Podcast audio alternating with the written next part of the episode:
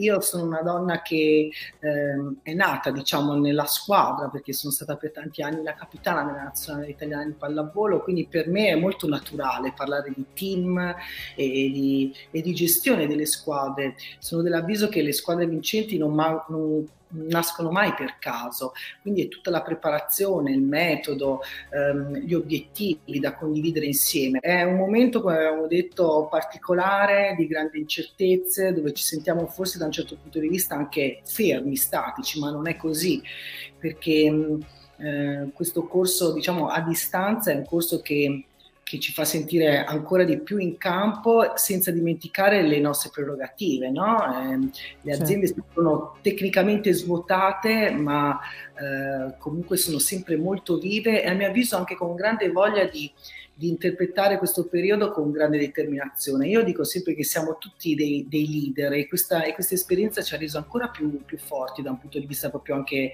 anche mentale. E quindi allenarsi no, al, al, valore della leadership, al valore de, della squadra, del valore del team, che in questo momento non è tecnicamente in campo, ma lo è allo stesso tempo, perché la comunicazione efficace, il fatto di esserci, il fatto di essere un esempio, il fatto di dare il primo passo è, è fondamentale.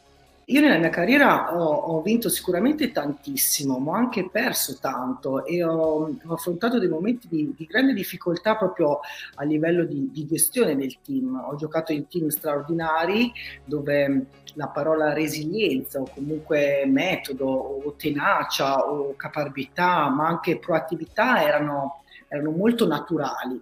Io mi sono allenato, ho giocato anche in team dove eh, le difficoltà erano viste come de, de, diciamo de, delle, degli ostacoli insormontabili. Sì.